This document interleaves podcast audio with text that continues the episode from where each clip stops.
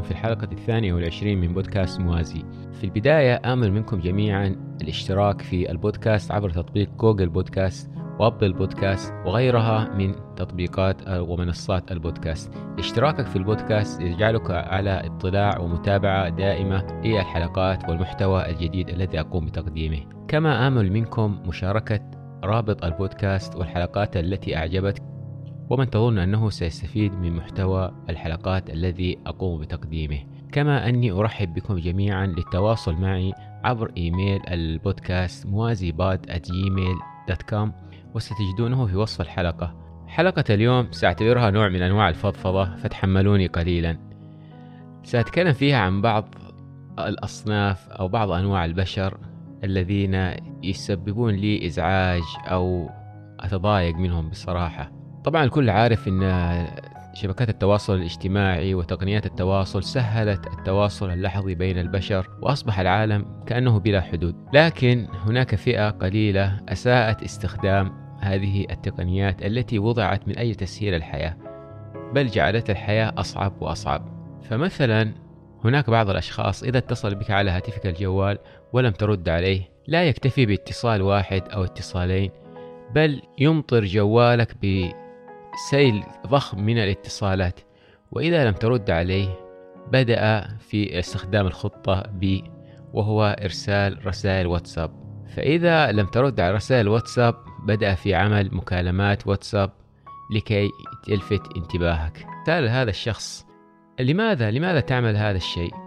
هل الموضوع مهم جدا لكي تقوم بهذا الإزعاج؟ طيب أنا مثلا دقيت على اتصلت علي وأنا في وقت أو في مزاج لا أرغب بالرد عليك.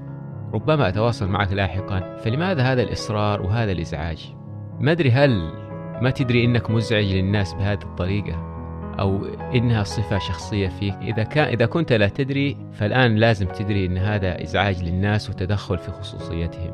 وإذا كنت تدري أنك باللهجة الدارجة ثقيل فحاول تغير هذه الصفة فهي تسبب نفور كبير من الناس. يعني كثير من الناس ترى يبتعد عنك بسبب هذه الصفة السيئة فيك. هناك نوع أخطر من هذا النوع وهو إذا ما رديت على اتصاله وما رديت على رسائل الواتساب اللي تيجي ألف رسالة في الدقيقة ما رديت على اتصالات الواتساب هذا شخص أخطر يقوم يتصل عليك من رقم ثاني بحيث يعني إنه صايدك صايدك. وهذا النوع أنا يزعجني أكثر من النوع الأول. والآن في نوع ثالث برضو أشد خطرا من هذا النوع وهو يعمل كل الأشياء السابقة بالإضافة عليها يتصل عليك عن طريق السناب شات أو يتصل مثلا على أحد أفراد العائلة ويقول له ليش فلان ما يرد علي؟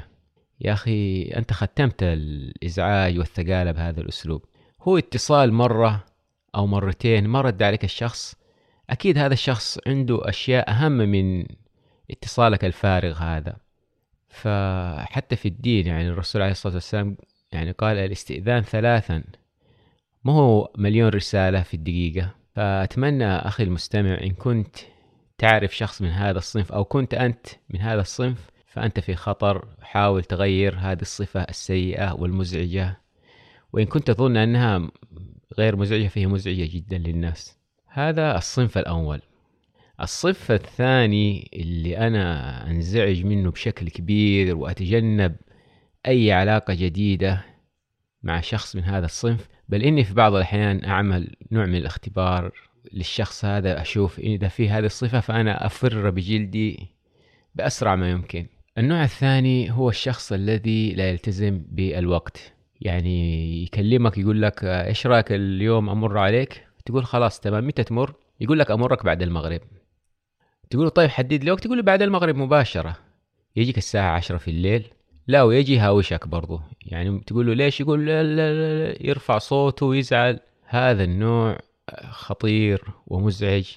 وأنا نصيحتي للشخص اللي لا يهتم بأوقات الناس ترى وقت الناس ليس ملكك. ترى وقت الناس حياتهم. يعني كلنا في النهاية حياتنا محدودة. أنت لما توعد شخص وبكل برود وبكل لا مبالاة تلطع الشخص هذا تخليه منتظرك بالساعات وأنت والله ولا همك لا وبعدين تجي بكل برود وبكل وساعة وجه وتشوف إنك ما أنت غلطان. فهذا أول شيء يدل على أنك إنسان غير محترم يدل على أنك إنسان لا مبالي يدل على أنك إنسان مهمل. فحاول تلتزم بالوقت. خلاص الساعة سبعة الساعة سبعة تكون موجود حتى قبل السبعة تكون موجود. ترى ممكن الشخص الطرف الثاني ممكن ألغى أعمال ممكن ألغى مشاغل ممكن ترك أسرته ممكن ترك أشياء مهمة كلها علشانك. وفي النهاية تجي الساعة بدل الساعة سبعة تجي الساعة عشرة في الليل؟ ليش كذا؟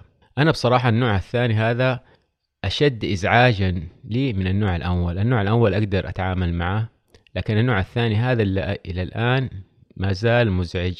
وللأسف منتشرة العادة بشكل كبير جدا. أكثر شيء لا يهتمون به الوقت. مواعيد مطاطة وفي بعض الأحيان ما يجيك أصلا من أساسه ما يجي. أنا عن نفسي أي شخص من موعد موعدين أشوف عنده الصفة هذه على طول أنسحب. ما ما أحاول إني أعمل معه أي عمل أو صداقة أو طلعة أو معرفة أبدا. هذا شخص مهمل. هذا شخص آه والله ما لقيت كلمة توصف الشخص هذا. فنصيحتي لك أخي المستمع فر فرارك من الأسد من هذا الشخص والنوع الأول والثاني من البشر. أما النوع الثالث فهو شخصية أنا أسميها الثقب الأسود. أنتم عارفين أن الثقب الأسود على حسب كلام علماء ناسا بين قوسين أنه يمتص كل ما حوله من وأنه جاذبيته عالية يمتص الطاقة ويمتص الضوء ويمتص غيره. الشخص هذا الشخص هذا شخصية سامة شخصية لما تجلس معاه ما تحس بأي ارتياح. طاقة الشخص طاقة سيئة جدا. يمتص طاقتك دائما آه كيف تعرف الشخص هذا؟ الشخص يتميز بأنه دائما يضعك في اختبار أو يضعك في موضع اختبار يضعك في موضع المتهم. أنت دائما متهم بالنسبة للشخص هذا. أنت دائما مطالب بتبرير تصرفاتك. يعني شخص تجلس معاه ما تحس بأي ارتياح أبدا. وأنا والله مرة من المرات قابلت شخص من هذا النوع فكان الجلوس معه قمة الإزعاج. آه يسألك سؤال وهو عارف إجابته أصلا بس يختبرك. يقول لك بسالفة معينة هو أصلا عارفها بس يختبرك يشوف أنت كيف. يطلب منك أعمال وهو قصده اختبار يختبرك أو يشوفك. فهذه الشخصية شخصية سامة وشخصية مزعجة جدا وإذا كان يعني ظروف عملك تجبرك بالتعامل معه فالله يعينك. وحاول يعني تخرج من منه بأقل الخسائر. أما إن كان يعني شخص غير مهم أو التعامل معه فنصيحة ابتعد عنه بأسرع ما يمكن لأنه في النهاية راح يمتص طاقتك وراح يوصلك إلى الحضيض بإزعاجه بأسئلته بتحقيقاته باختباراته ب... يعني الحياة معه قاتلة جدا. هذه الشخصية أنا أسميها الثقب الأسود أو الشخصية السامة شخصية سيئة جدا.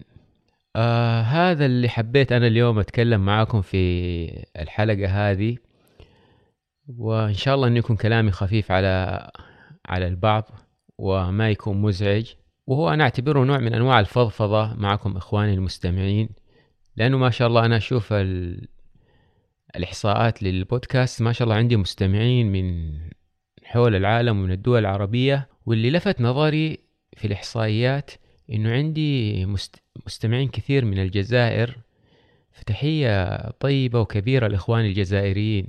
أنا استغربت بصراحة وأتشرف أتشرف بكم وأتشرف بالمستمعين من جميع الدول العربية. عندي استماعات من معظم الدول العربية ومن حول العالم. لكن اللي لفت نظري ازدياد الاستماعات من الجزائر فأهلا وسهلا بكم ويشرفني متابعتكم.